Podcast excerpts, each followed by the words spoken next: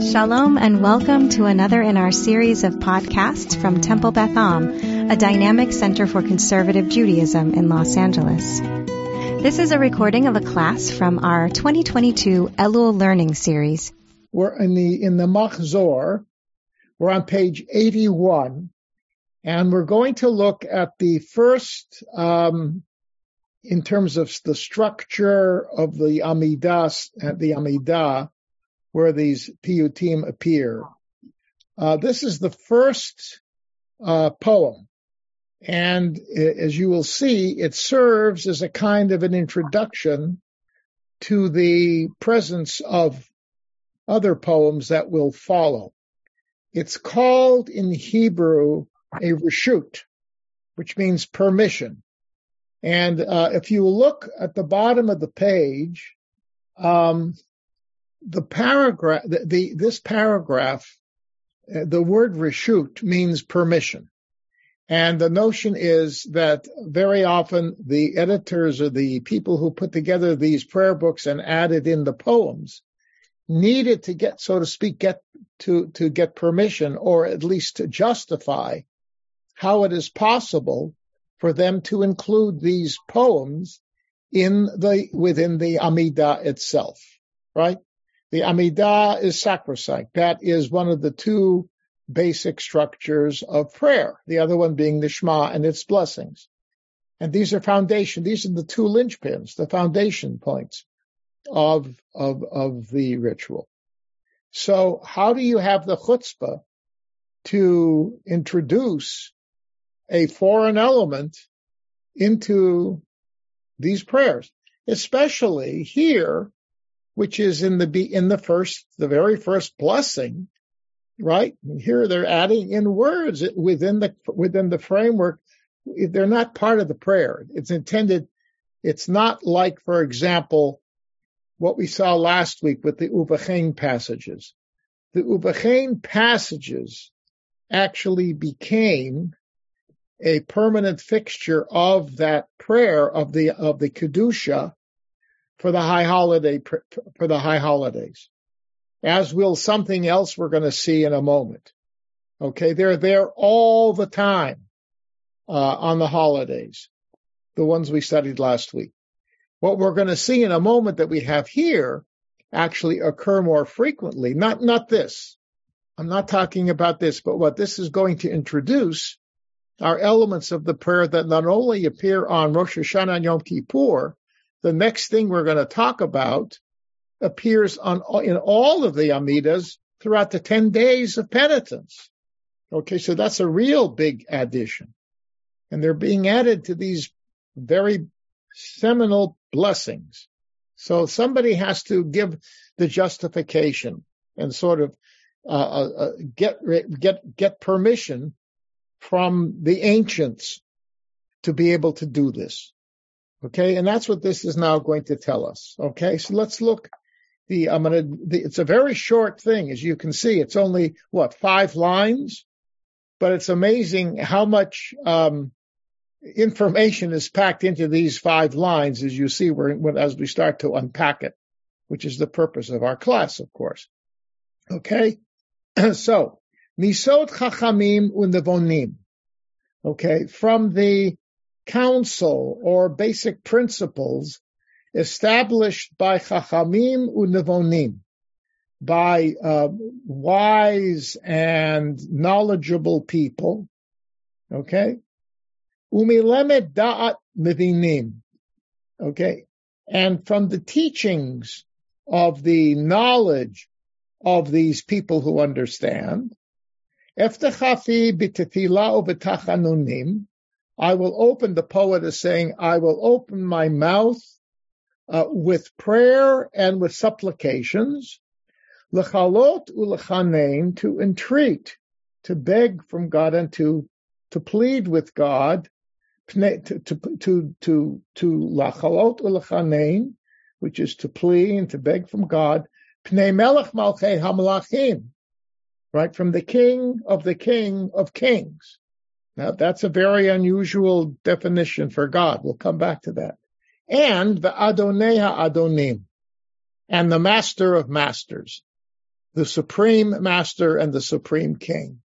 Okay, that's what this is. So, in other words, what he's saying is that I have the the the tradi- what I'm doing here. He say the poet is saying, I'm I'm actually bringing in now, with the permission of the of the authors, poems that were written by very known, knowledgeable, very knowledgeable people, very intelligent people. And the permission to do this was granted in antiquity by great, very knowledgeable people. Okay, that's what, that's what the poem is saying. So on the basis of that authority, I have permission now to, to introduce into the structure of the prayer the, eh, all the poems, all the piyutim that will follow. Okay, so that's what this, that's what the poet of this piece is doing. He's speaking for everybody, everything that's going to come afterwards. All right? Again, because he understands that there is controversy about adding in these poems. And indeed there were.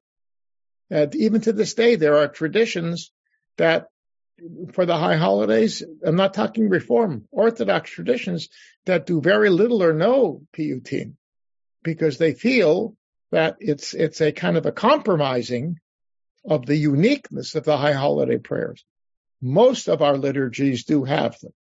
All right. And if you even compare the, excuse me, the piyutim within the Machzor Lev Shalem to the ones in, in, in the previous uh, iterations, uh, of our machzorim for the conservative movement. There are there are things in here that there are things in there that are not in here. There's some stuff in here that was not in there because it's fluid.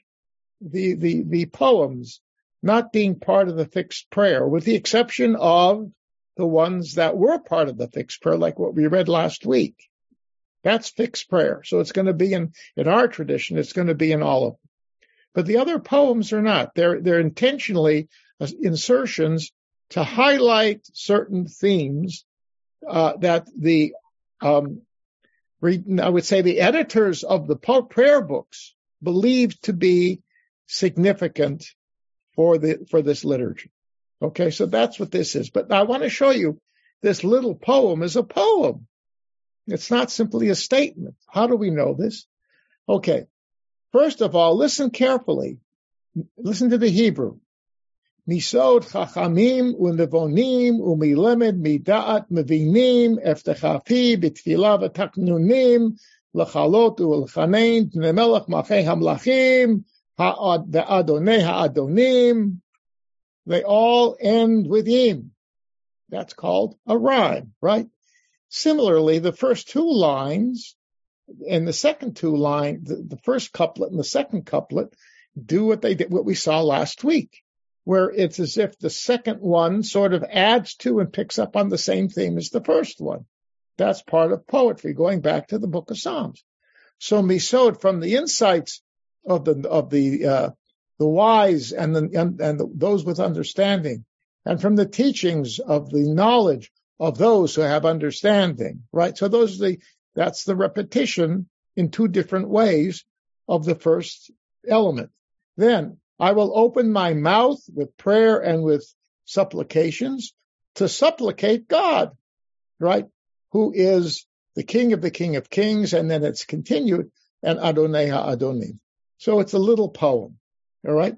But within the little poem, in, in addition to what we just talked about, the rhyme and the structure, there's some fascinating ideas that I have to let, I cannot let you go by without calling to your attention um, the term Melech Malchei Hamlachim, the King of the King of Kings, is found nowhere in the Bible. It's not a biblical source. It's not a biblical concept. Melech, Melech Hamlachim is, and we'll see in a moment, Adonai Adonim is, but Melech Malchei Hamlachim is not a biblical term.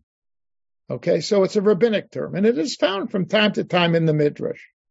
It is suggested. So what does it mean? The king of the king of kings. Now, Melech HaMlachim we know about. That's more common, king of kings. Okay. In fact, a certain Jewish uh, preacher around the first century, the common era, associated that with himself. Okay, well, no, his followers did. Let's put it that way. He didn't talk about Jesus, but the Gospels will refer to Jesus as the King of Kings.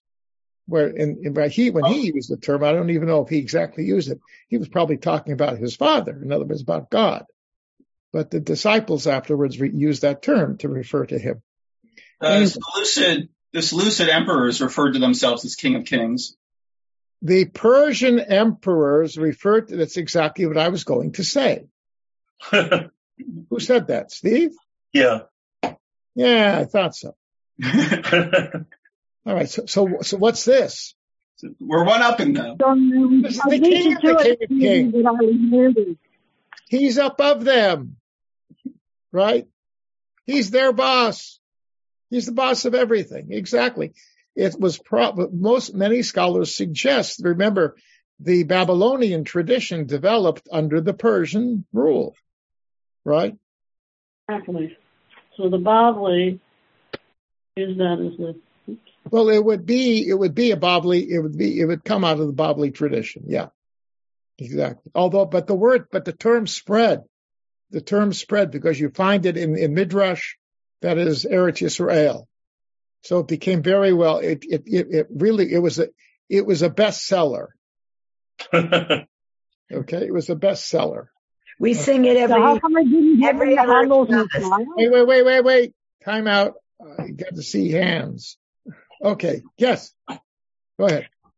We just in modern times we sing it every erev Shabbos in uh, Shalom Aleichem. Yeah, of course, and you sing it in the Aleinu also, right? Lifnei Melech Malchei Hamlachim mm-hmm. Akadosh Baruch Hu. Exactly. So um, it's uh, it, it, it caught on. There's no question about it. Um, but this Adonai Adonim is also very interesting. That's only found twice in the whole Bible. That term, Adonai Adonim. And it's not that common in rabbinic sources either. It's in Deuteronomy chapter 10 verse 17 and it's in uh, Psalm 136. Hodu. You know, some of you, you know, Hodu Ladonai Kitov, Kili Olam Chazdo. Hodu Lelohei Elohim, Kili Olam Chazdo. Hodu Ladonei Adonim, Kili Olam Chazdo. And in Deuteronomy also, it has Eloheha Elohim, the God of gods, followed by the Master of masters or Lord of lords. Okay. That same, so those two terms come together. They are in the in Bib, in the in the two biblical sources. They are actually together. So it's not surprising that, but here it's different. What is it here? Melech Malchei Hamlachim, Adonai Adonai.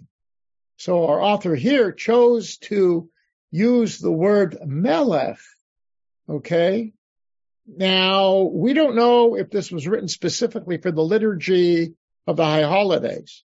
But I have a hint that it was because when it says Melech Malchei Hamlachim, why is that so important for the high holidays? Well, on the high holidays, putting God on a throne of kingship is a recurring theme, a very right. important recurring theme um, through the whole period. And the other thing that makes it seem like this is probably for the high holidays, to me, is that we have several prayers intended for a shliach tzibur to read or say that they're praying on behalf of the whole kahal, and that's pretty scarce the rest of the year. Right. Yeah. Exactly. So it, it's. Uh, I happen to be of the opinion that this was written specifically for the high holiday, especially because of all the days of the year. Now they are all piyutim that were written for other holidays, but in terms of a relatively wide acceptance of their use for the high is on the, in the high holidays, uh, that this was became very important. And I don't know if the tail wagged the dog here.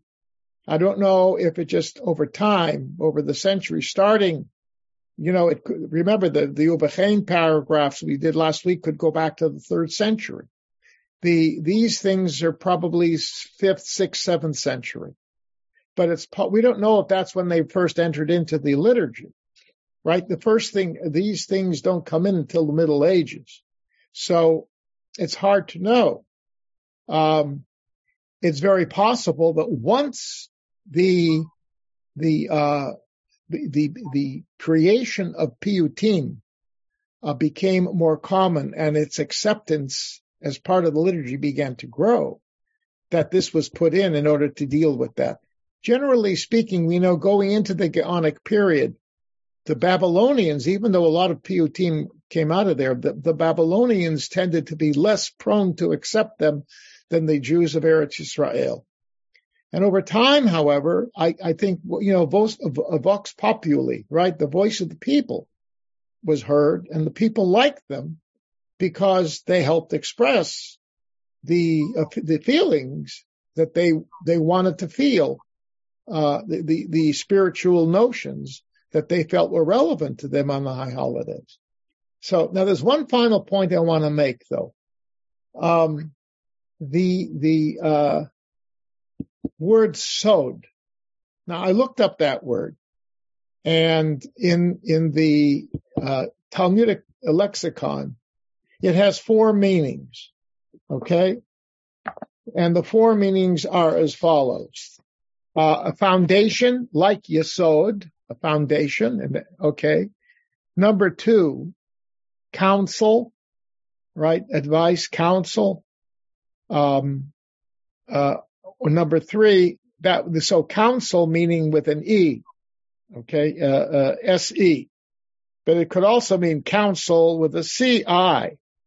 It can mean deliberation, okay. But there's another meaning that it's also known for, and that is what in today's Hebrew we use the word sod particularly to refer to what? Secret. Secret. A secret. secret. A secret. Exactly. So what crossed my mind is, given the fact that these, many of these poems, in fact, bear the influence of the style of prayer of the early mystics who wrote their uh, compilations of their mystical lore uh, around the same time that all of this was happening, and whose um, style has had an impact on many, many elements of our daily and, and festival prayer. So I'm wondering if in fact this person um, was coming out of that tradition, uh, at least that literary tradition may not have been fully a mystic, but the notion was because a lot of that term, those terms came from the books that were called Sod. They were secret. It was, they were secret books. They were mystical books that people were very uncomfortable sharing because they were afraid that it would, that the simple people who did not have the background to appreciate them properly could have been misled into a God concept that was not part of our tradition. Because the thing is, these, these ancient uh, poems, these mystical not just poems, the, the, the texts that compiled these visions of great Torah sages. And that's the thing. Great rabbis like Rabbi Akiva and Rabbi Yishmael, according to the, you've all heard of Rabbi Akiva. Yeah, Rabbi Yishmael was his colleague, both giants in the first part of the second century common era. All right. So these these guys go up to heaven and they have these visions of God and the angels. Visions. Okay. And they see God. They see uh, Metatron, who actually used to be Chanoch, the, the guy who God took up in Genesis. You read the book of Genesis. You read the, uh, the uh, genealogy of Adam. There is, there's this, one of the down the, down the way, there's a guy called Chanoch and it says he didn't die. God took him up to heaven. That's in the Torah. So he became, he morphed in the temp, according to some of these ancient mystical traditions, he became the, the boss angel up there. Okay. The boss angel, Metatron. All right. So, the, so the boss angel takes, say, Rabbi Akiva and Rabbi Shmuel around, looks at all kinds of stuff up there. Now, if you are an untutored, um, non-intellectual Jew living in the year 800, and you start reading these things, then it looks like God has a body. I mean, you can, you can see God and all these angels up and this guy Metatron is so powerful. Maybe they're, maybe Metatron's a God. Maybe he's a, a semi-God. Maybe our monotheism isn't so pure. And so that's why a lot of these books were considered to be sod, secret, secret. You have the same notion when you get down to Kabbalah later in the Middle Ages, and you have the same notion when you read Maimonides, his law, his his philosophy. He says, don't read this book unless you have studied uh, science and physics and philosophy and Talmud and all kinds of, of, of stuff. I see a hand. Denise, do you have a question? Yeah, is sod also in the words of the Kedusha that we say every week? Uh, where? I'm trying to think. Which one? The the Shabbat holiday? Yeah, yeah, Shabbat. Um, let me think. As in Kasod Siyah? Yeah. Yes. Good. That is correct. And that, those lines are influenced by these mystical traditions. This whole notion of the angels talking to each other, right?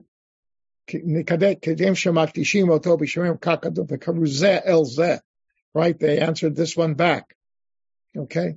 Now that you can find to some degree in Ezekiel, but it's also something that is the, I mean, one of the major features of these uh, ancient mystical uh, treatises is that you have the angels are constantly praising God, and this they have different choirs of angels that sing back and forth. Yes, exactly. Kasotziach sarpe. That's yeah, that's uh, naritz chavanak tishka kasotziach sarpe kodesh. Right. Hamakdishim shim chaba kodesh. Right. All that stuff is highly, and the same thing with the kedusha in the Yotzer before the Shema, when you say Kadosh, Kadosh, Kadosh earlier in the Shacharit service. There too, the angels are, are involved because, you know, that's what, when Isaiah said those words, he was looking, he was looking into heaven. That's what he saw. Okay. So yes, but that's a very, thank you for mentioning that. Good point. You get a gold star. Okay. Very good. Okay. Anyway, so I'm just throwing it out. It may be then that this is a, a um, an intentional uh, statement by the author of this, indicating that that uh, these poems that are very spiritual um, come from a spiritual tradition that has the hechsher of the rabbis, because two great rabbis were the guys who really were involved with this thing, Rabbi Kiva and Rabbi Ishmael, for example. But I, um, that's a guess. I'm not going to write a dissertation on it. It's worth, but it, it's, it's just interesting to think about.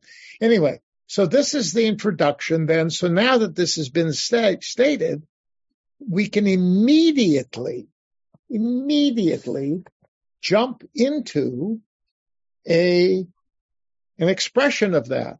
All right. So turn to page 82 at the top of the page. Right after you say this, what comes next? The piyut that took over the entire holiday. the what? The piyut that took over the entire holiday. But I don't know that it's a singular piyut. There's four different statements. Whether or not, um, uh, you know, I know they were, there's four that will, let's say the, the four statements did. Yes the four statements did. Okay. okay. So right there, Zochreinu l'chaim, right? Zochreinu l'chaim, melech hafetz b'chaim, or Zochreinu l'chaim, whatever your melody is. We all know that one. Okay. That is a poem. Okay. And you, it's so obvious when you listen to it. You ready? So listen. Zochreinu l'chaim, Melech Hafetz B'Chaim, V'chatvenu B'Sefer HaChaim, L'mancha Elohim Chaim. Okay? So the word Chaim appears four times, right? And there's even a structure. The first clause is Zochrena L'Chaim, it's two words. Then it's Melech Hafetz B'Chaim, three words. V'chatvenu b'sefer hachayim. Three words. Lamancha Elohim chayim. Three words. Got it? So clearly it is a, it's a poem. And the, you find in here, and you will see this in all of them, the theme, the overriding theme is guess what? What's the most commonly repeated word? Time. Time. Life. Exactly. Exactly. So, I mean, and that's going to recur, surprise, in all four of these passages that are dispersed uh, in an organized fashion through the, at the beginning and at the end of the Amidah, not only for Rosh Hashanah, all Amidas on Rosh Hashanah, and all the Amidas on Yom Kippur, but all the Amidas during the 10 days. In other words, this is even more ubiquitous than the Uvachain passages that we talked about last week. Okay? And they're, they're each one of them, they're quasi, some of them are quasi poems. Some of them you can really define as poems. But you'll see there's, there's even a connecting structure among the all four, which is really very interesting. At least it is to me. I don't know if you're interested in it, but I sure am. Okay. Now, but there's something else. In each one of these lines is a word that connects them with the context within which they are found.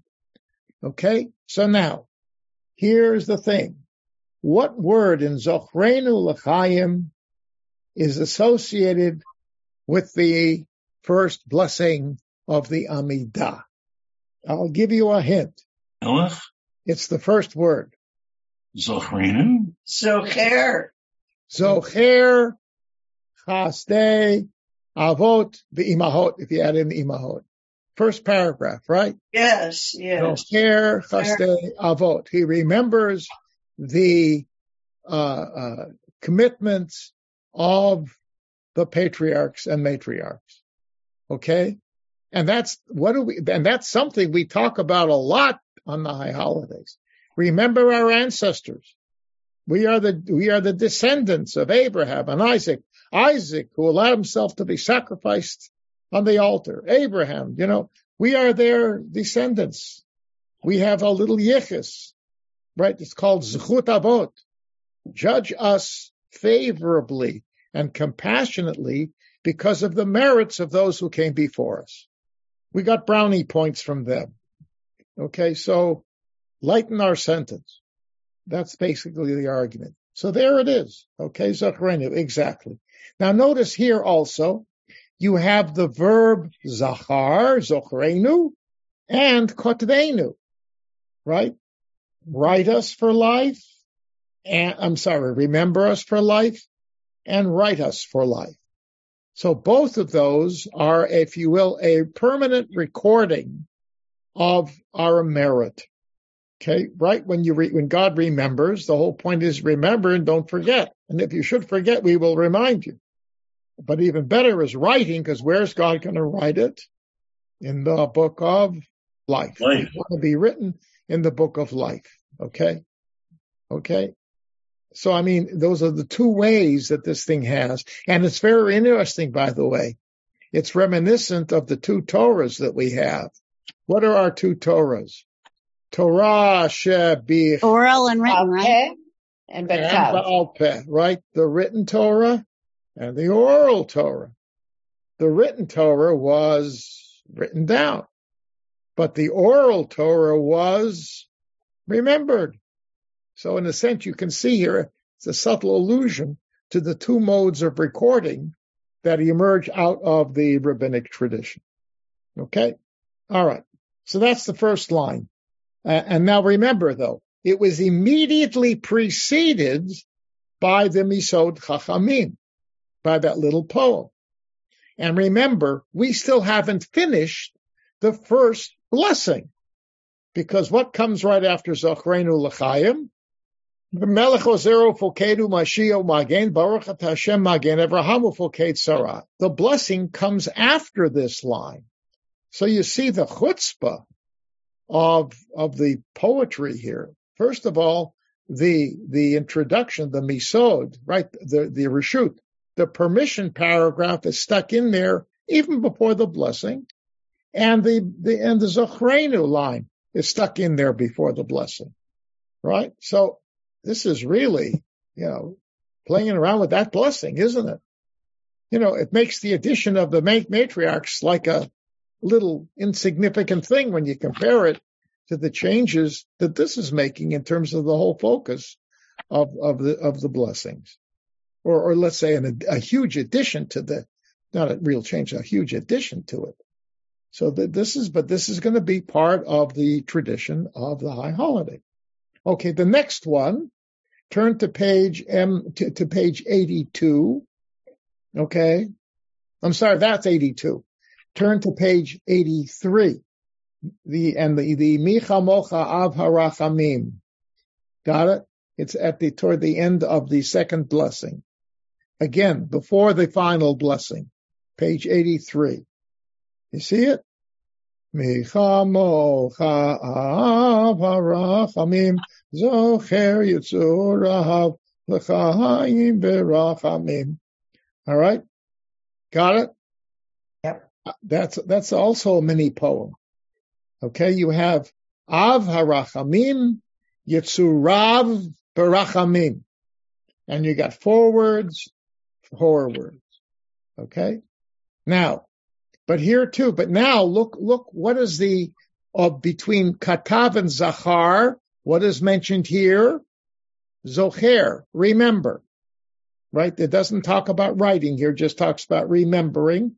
But there again, L'chaim Barachamim. So there's your L'chaim. Got it? Yep. Okay. Now, hint. The key word here that hooks this into the blessing. The key words are Michamocha. And even Michamocha Avarachamim. Huh? Yeah, Michamocha. Yes. Where is it? It's just in the previous line. Michamocha Baal Gvuros Umi Domelach. Right. Michamocha Baal Gvurot. Right. Who is Michamocha?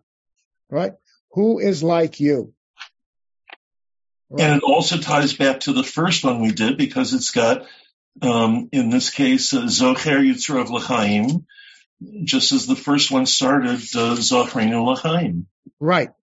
So the first one, remember, what we're going to see now is the first one has both ways of, of recording. Yes, the written and the remembered. Now we're just focusing on the remembering. Okay. All right. So now, now go to page 90. What do we find there? The very short one. Uchtov l'chaim tovim kol b'nei britecha. Do you see it? Before the final yeah. blessing, before the final bracha of that blessing. Uchtov l'chaim tovim, right? And, and write for life, inscribe for life, good life. Kol b'nei britecha. Okay? So there is right. Does it have remember? No. Just right. For life. Well, what kind of a life? A good life. Good. We want a good life. Now, tovim is the key word here that hooks it into the context of the blessing. And where do you find that? Oh, because it says kol b'nei britecha? Huh? No, it's tovim. like, because tovim is plural, and then kol b'nei britecha is like all the people. It's not just for yourself. But I'm talking the word to, uh, tov itself. Tov is in the previous line, Hatov kilachol rachamecha, and it's also in the Chatima, Hatov shimcha. Right. Exactly. So the word good is an integral part of that blessing, of the 18th blessing of the 19 blessings. Yes? So context. All right. Very good. Now let's look at another large one. Uh, it's, I'm not, I'm not sure if this is a poem or just a, a supplication because I, am not seeing too much st- structure in here. Maybe you can find it. I, I don't see it that much. All right. But now let's read it. All right. Page uh, 91 before the end of Oseh Shalom, before the brach, the final, the chatima, the final blessing. All right. So there you have B'sefer Chayim bracha v'shalom ufarnasa tova. I'm sorry, I, I won't uh, expose you to any of my singing again. Nizacher v'nikatev lepanecha anachnu b'chol amcha beit Yisrael l'chayim tovim u'l'shalom. Okay, so now, what is, you can see, the Sefer Chaim begins with Chaim and it sort of ends with Chaim. So there's your Chaims. But now look what it says. As I said before, this part of a structure. The first blessing referred to both remembering and writing. Yes?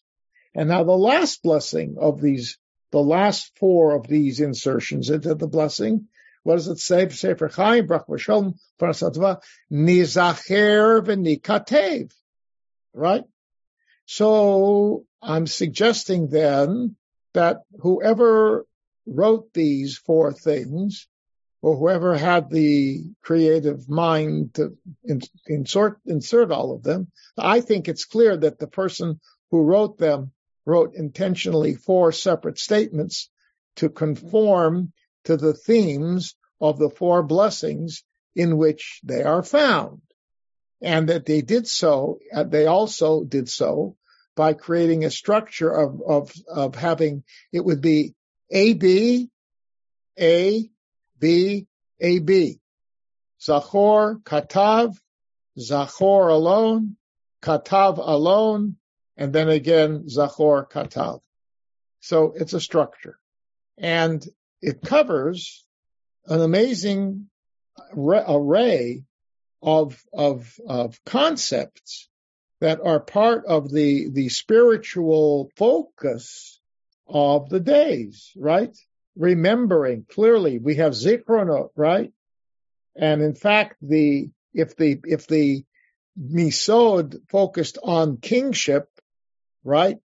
Here, obviously remembering is a big one because we have in the Musaf, Malchuyot, the kingship verses, Zichronot, the remembrance verses.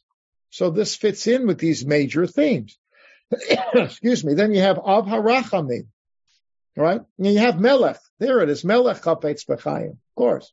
We got a king over there in the first one. So there is the king. But then you have Av Harachamim, right? The compassionate parent. Also a very important theme. That's all. It's all over the place. That's not just on the high holidays. But this notion of reminding God that He is, God is our compassionate parent. And that's, so our, our whole idea is to, it's amazing. There's a lot of chutzpah from the human perspective woven into these prayers.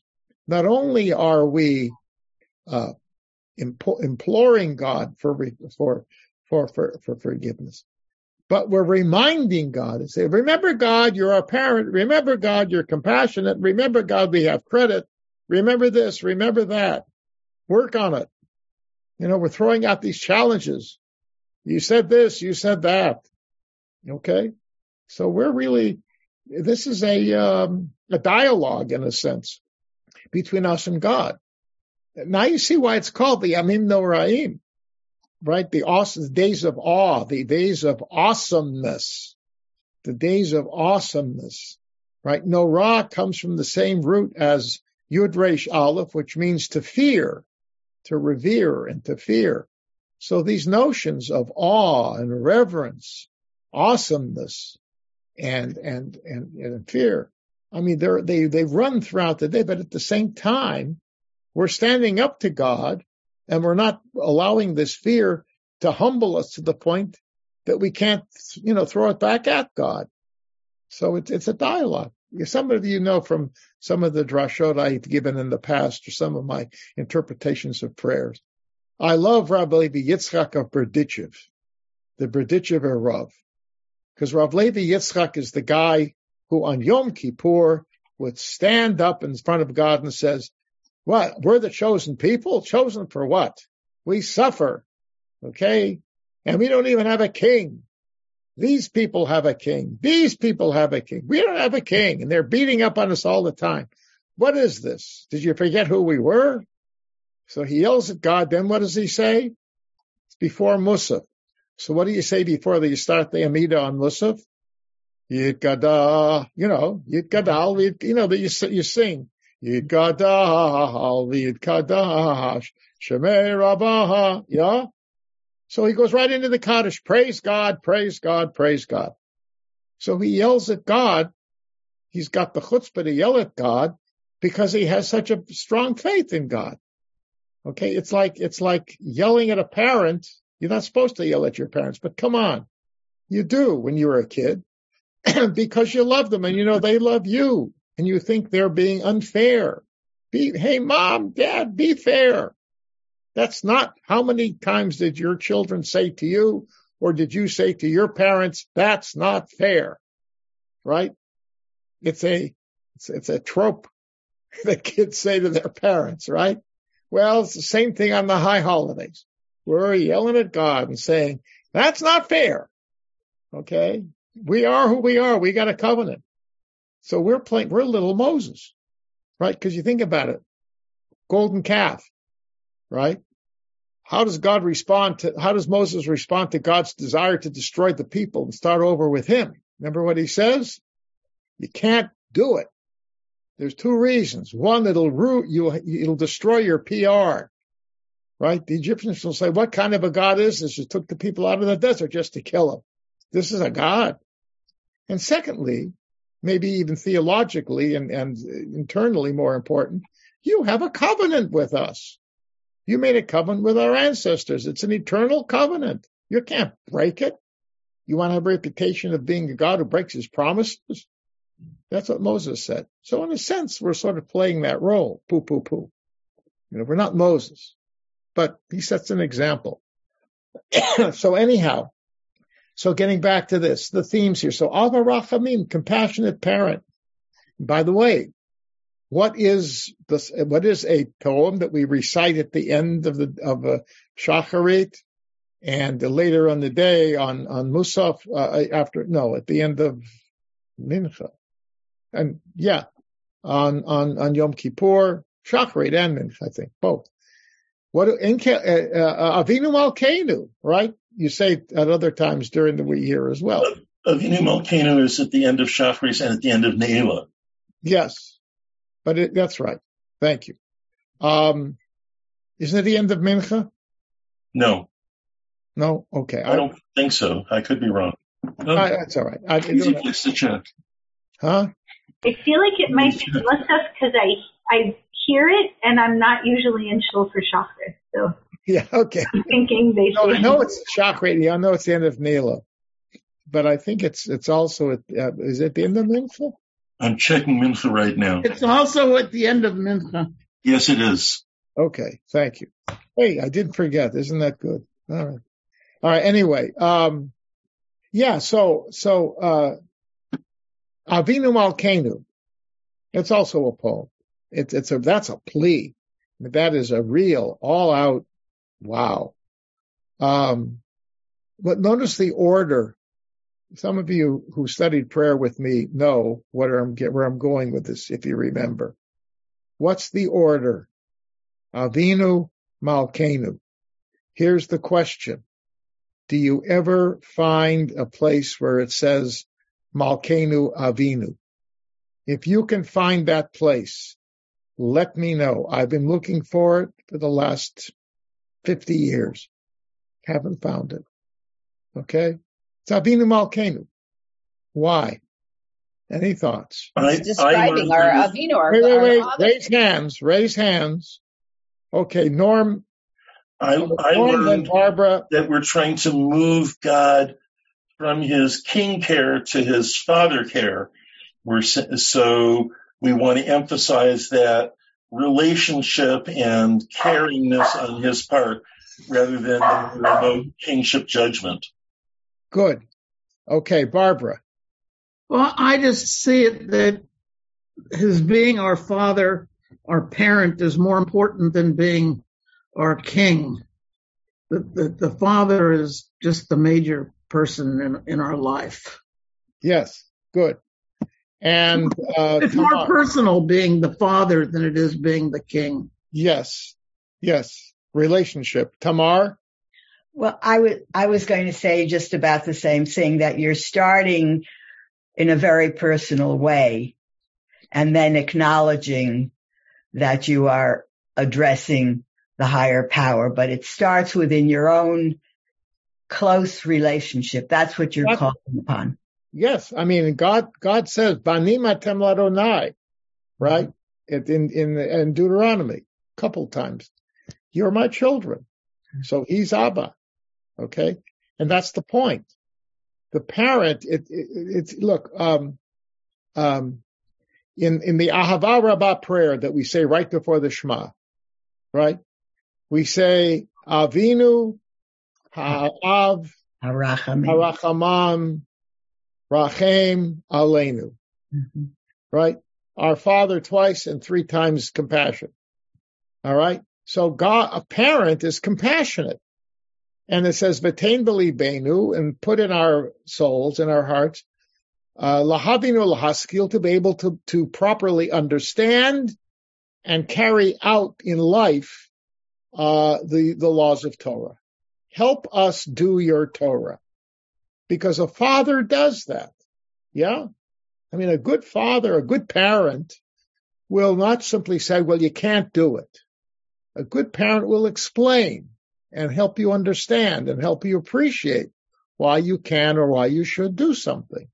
That's what a parent's job is. A king, what does a king do? He issues an edict. That's it. Boom. And if you don't follow it, you're punished. That's the king. Parent is different. So we, we acknowledge the fact that God is king and God has the capacity to, you know, do whatever God wants. But at the same time, we say, first, God, you're the parent. So it's, it's this notion of the primacy. Um, and you know, there are people whose only prayer experience is the high holidays. And this theme of Hamelech, right? And this whole notion of the fear and the, the threat of punishment. Who shall live and who shall die? Who in their own time they said, who by fire, who by this, who by earthquake, who by that, right? The great Unetaneh Tokef. Right. Okay. It's scary stuff. And so these people who daven only on the high holidays and that they pay attention to the prayers come away with the sense, geez, what kind of a God do we have anyway? Yeah right? But they forget that all these other places throughout the liturgy, right? And, and especially in these in little introductory passages here, right? Rachamim pops up all, all over the place. And we are pleading all the time, reminding God that God is also the Rachaman. But the other thing, thing they don't keep in mind is that all the other days of the year, while we do recognize sinfulness, the theme, what's the theme of the holidays? Right? What's the theme of Shabbat? Holidays. V'samachta b'chagecha. Rejoice on your holidays, right? And what's the theme of Shabbos? Get a good shluf, have some good meals, study Torah, have a relationship with the mishpucha. It's the best time for husbands and wives, you know, to have their intimacy. All of these wonderful things are supposed to happen on Shabbos. So the people who come three times a year have the wrong theology. And I think it's probably done a lot of damage to their commitment as Jews, unfortunately, because they don't see the whole thing. Okay. Yeah. All right. That's my sermon for the night. Uh, anyhow, but, uh, but, it, but it's clear here. That's what's going on. Rachamim, right? Then, but then the last, I forgot to talk to you about one other thing though. In the last line on page, on page 90, or the last piece on 91, what are the connecting? Um, here you got two connecting words to the context of the blessing. The blessing, of course, is sim shalom, right? Mm-hmm. So what are the last two lines The last two words of that insertion, of that poetic insertion, or that, that, uh, you know, piyut, if you will. With the last two words. L'chaim tovim u'l'shalom. Right? So at the end of shalom, it's obvious, right? Sim shalom begins and ends oseha shalom. So that's, and that's the blessing, the theme of the blessing. That's easy. But tovim also is here because it says, the tov be'enecha levarech amcha Yisrael. It's good in your eyes to bless us. So the wording also, two words here, sort of to, to bring it to a rousing conclusion, if you will, the crescendo. Two words, two key words from the final blessing. Tov and Shalom. Okay, so th- that's, that's, that's the end of that. And I'm almost done. This is good. All right, but I have one more point to make. Oseha Shalom.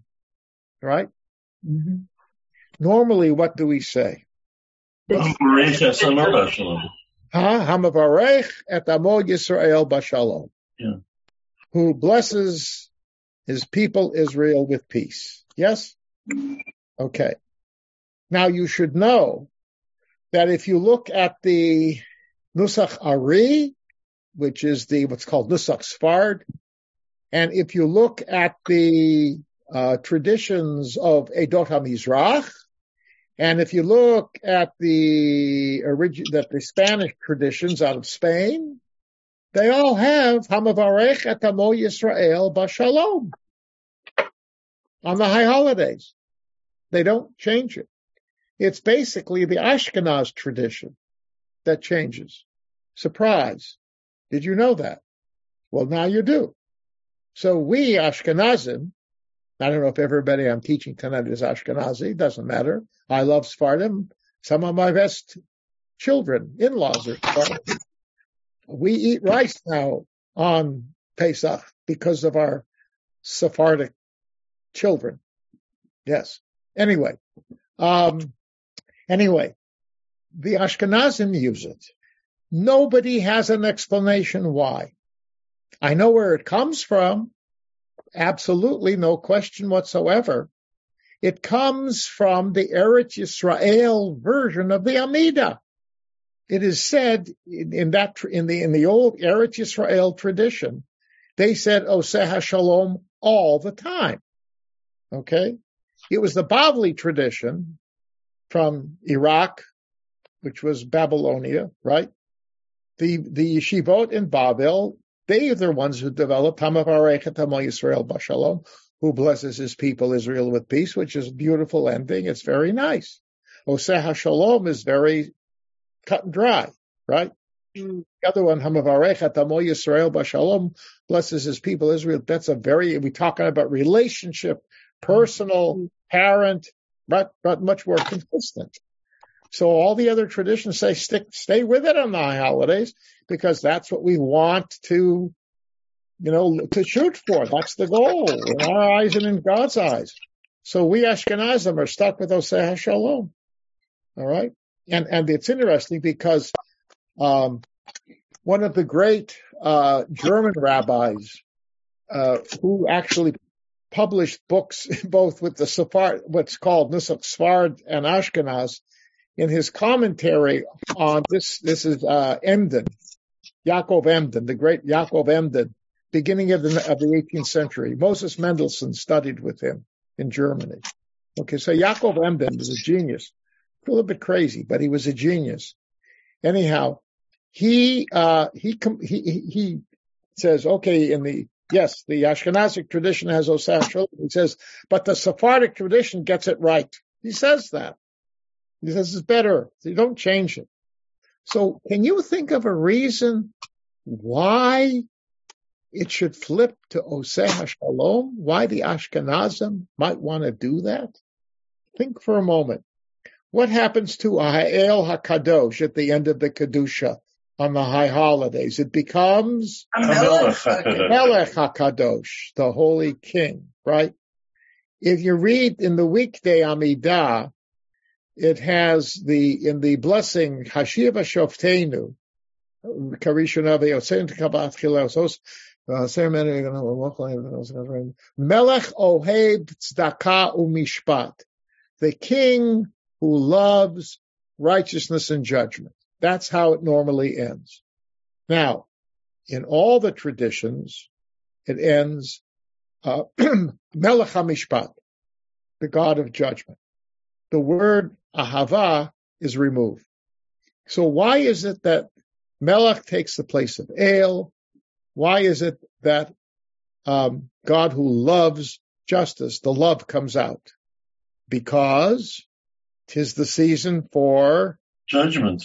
Judgment, and it's a it's a recognition that judgment is going to happen.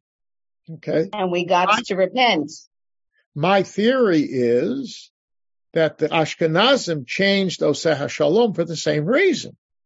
That Hamavarechet Amo Yisrael Bashalom is very hopeful. But maybe we shouldn't be so hopeful because we, if it did, maybe, you know, it would, it somehow limit our push to really change God's mind. I suggest that that's what it was. And if you think about it, the last time we say that is Ne'ilah. And according to Ne'ilah, what happens at the end of Ne'ilah? The gates close. The gates close, which means what? The judgment is sealed. The, the books are sealed.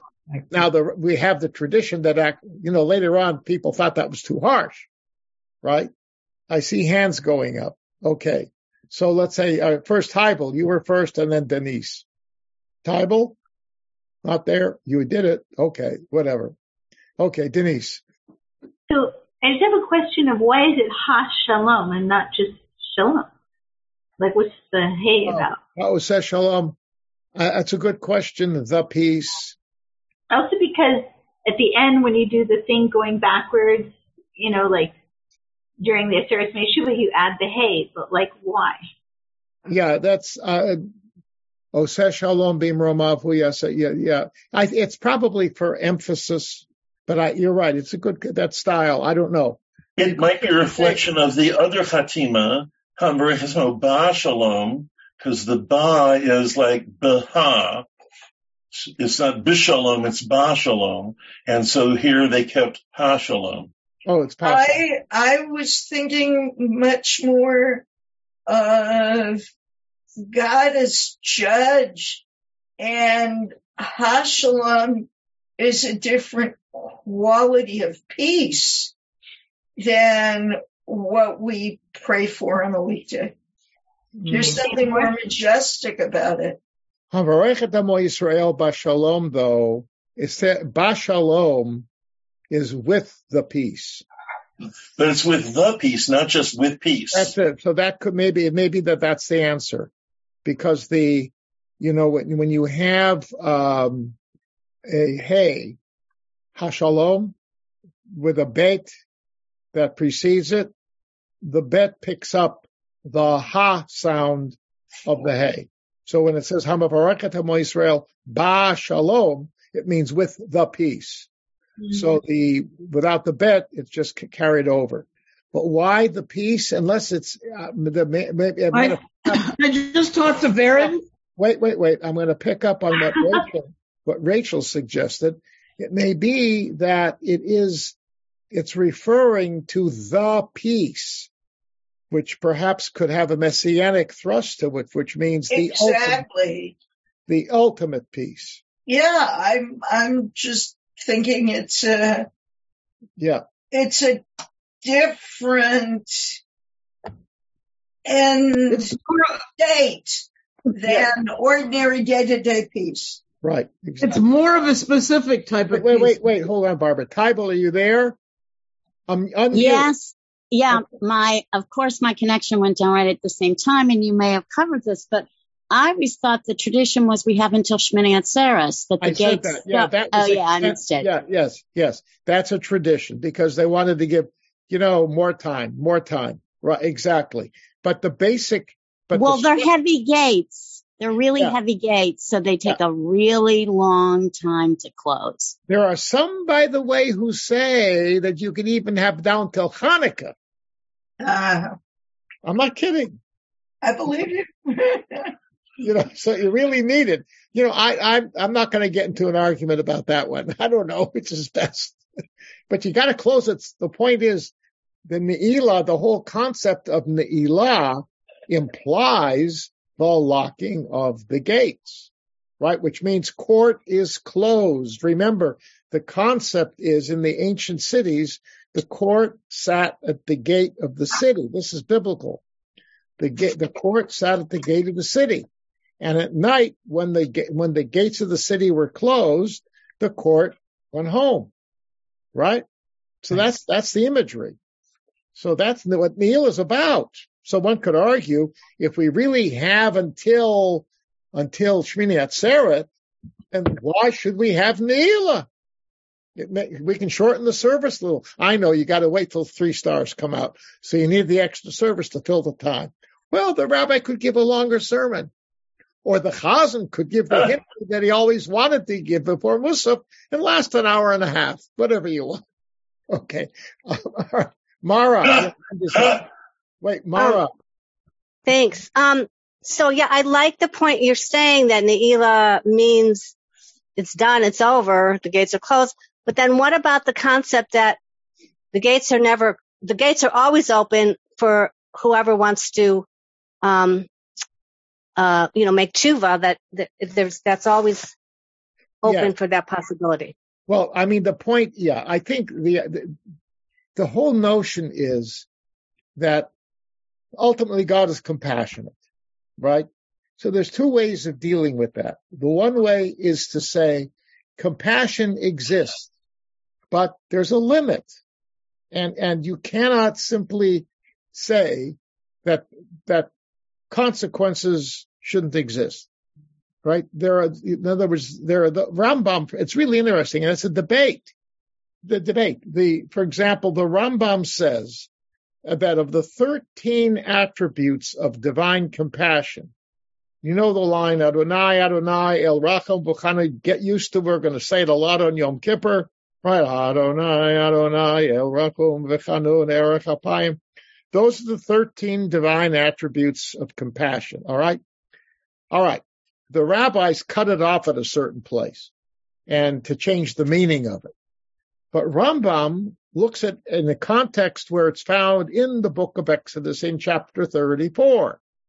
And there it says, Vinake lo yinake, that God does not withhold punishment, right? He will punish where he has to. That's what it says. And Rambam says that's there because of idolatry. Okay? There's no way that you can do tshuva for idolatry. God's going to punish you because like the book of Deuteronomy, Rambam is a, um, what's the word? I can't think of the, never mind. He has hatred. He hates idolatry. Okay. He's, he's, he despises idolatry. So that's his interpretation. So he's looking at the full text. Read the text in in the beginning. It's it's verse let's five and six in in chapter thirty four of Exodus. When we finish, look at it and you'll see what I'm talking about. It's not pure pure forgiveness. So there are those who would say there's a limit to forgiveness. You, the the person who's done the wrong, remember, has to do tshuva. If they don't do tshuva, there cannot be forgiveness forthcoming. So it's not. It's not, you know, there's got to be an end. So that perspective, then, that's what Ne'ilah is supposed to represent. Keep in mind this, you cannot keep that book open. It doesn't stay open all the time. I.e., and it's true, if you don't do tshuva, the scar will still be there right? And you know, you and I know people who who were hurt by somebody else, and sometimes you don't even know you hurt them. That's the sad part about it. Then they say no, they keep it inside, and it just percolates and percolates and percolates, and it's bad news. So Ne'ilah says, make a make an end point. So Shmini Atzeret is an extension. All right, it's a minhag. It's a custom. But the notion, sure, but the whole idea is Rambam, all the authorities say Every day you do tshuva. There is in the Amidah, the prayer for tshuva, and you say tachanun as well. We are asking, we every single day, we ask for forgiveness from God. And we're supposed to do tshuva. Rambam says, if you, you never know the day you're going to die, right? Mm-hmm. So you got to do, you have to do tshuva all the time so that by the time, if you should die, you will have cleansed yourself before you die. And of course, that means going to God and asking forgiveness and going to people whom you may have wronged. It also means that the person who was wrong should come forward and say, you hurt me. If I didn't know that I hurt you, how can I ask for forgiveness? So forgiving, the whole concept of tshuva is complex because people are complex. All right, anyway, so you depend, so you, you choose for yourself. How do you want to feel forgiven? You want to feel forgiven at the end of Ne'ilah? I'll be gesund. If you feel, you know, I did some very bad things that reminded me of it, I'll wait, I'll, I'll, I'll do it over before, before the end of Sukkot. I'll take care of it. I'll be gesund. And if you really find, wake up the day after, the day after Simchas Torah, and you say, oh my God, I forgot something, you got until Hanukkah. Okay. Take your pick. It's a free country. Okay. Wait, Tamar, did you have a final question? Oh, okay. No. All right. So don't uh, forget emails you wanted. Email. Thank you. Yes. Please, everybody send me an email with your email or just send me an email, jrembaum at tbala.org. So I know some of you I have it, but send them all together. Not, you don't have to send them together, but if you'll send them to me like tonight, they'll all be together and I can make a list and know who is in my class so that I can contact you uh, if I have to. Okay, very good. All right. so next week, excuse me, we shall go ahead and look at the first of a, excuse me, fully developed piyut, Atahu Eloheinu, and if we finish that, we can begin, we can look at, um, Orech Din. Okay, these are two of the piyutim that we say all the time, and that's why I have selected them. All right. Very good. It was a pleasure. So oh, next, week, I thought we're not meeting next week. We are meeting. No, we are. Oh, we are meeting? We are, because I amended that because I realized I can do it from Denver the same way I do it from here. Initially, but it'll be later for you, right? Now, so I start at 8.30. Denver's one hour difference. Yeah, it's all right. So you, by you, it'll be 7.30. By me, it'll be 8.30. No problem. Okay. It's Laila Tov. Laila Tov. Bye. Thank you, Rabbi. Thank you. Thank, Thank you, Rabbi. Yeah. Have a good trip. Thank you. You have been listening to another in our series of podcasts from Temple Beth Am, a dynamic center for conservative Judaism in Los Angeles. If you enjoy these podcasts, we invite you to write a review on the Apple Podcast site or wherever you get your podcasts. For more information about Temple Beth Am Los Angeles, go to tbala.org.